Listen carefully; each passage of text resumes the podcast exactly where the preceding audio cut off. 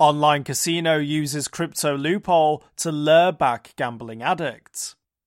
A recovering gambling addict lost $300,000 to an online casino after the site showed him how he could use crypto to bypass banking restrictions and licensing laws. Australian Blake Barnard was winning his fight against his gambling habit after his bank stepped in and cancelled his casino deposits.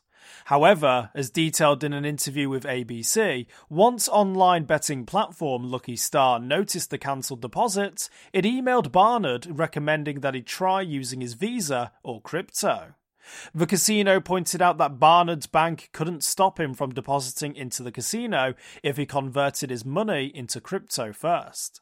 He subsequently exchanged $150,000 of his own money and $150,000 of his mother's.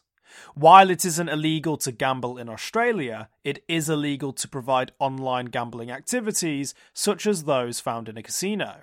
Because of this, many casinos offer their services through offshore companies outside of Australian jurisdiction.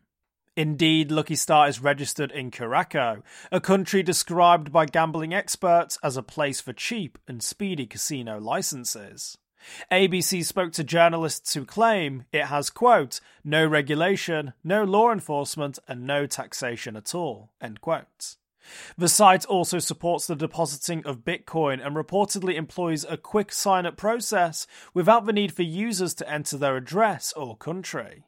Barnard is now planning to take legal action against two online casinos operating in Curacao, claiming that they failed to recognize or help prevent his gambling addiction. Lucky Star didn't respond to any of ABC's questions. For more informed news, follow us on Twitter and Google News, or listen to our investigative podcast, Innovated Blockchain City.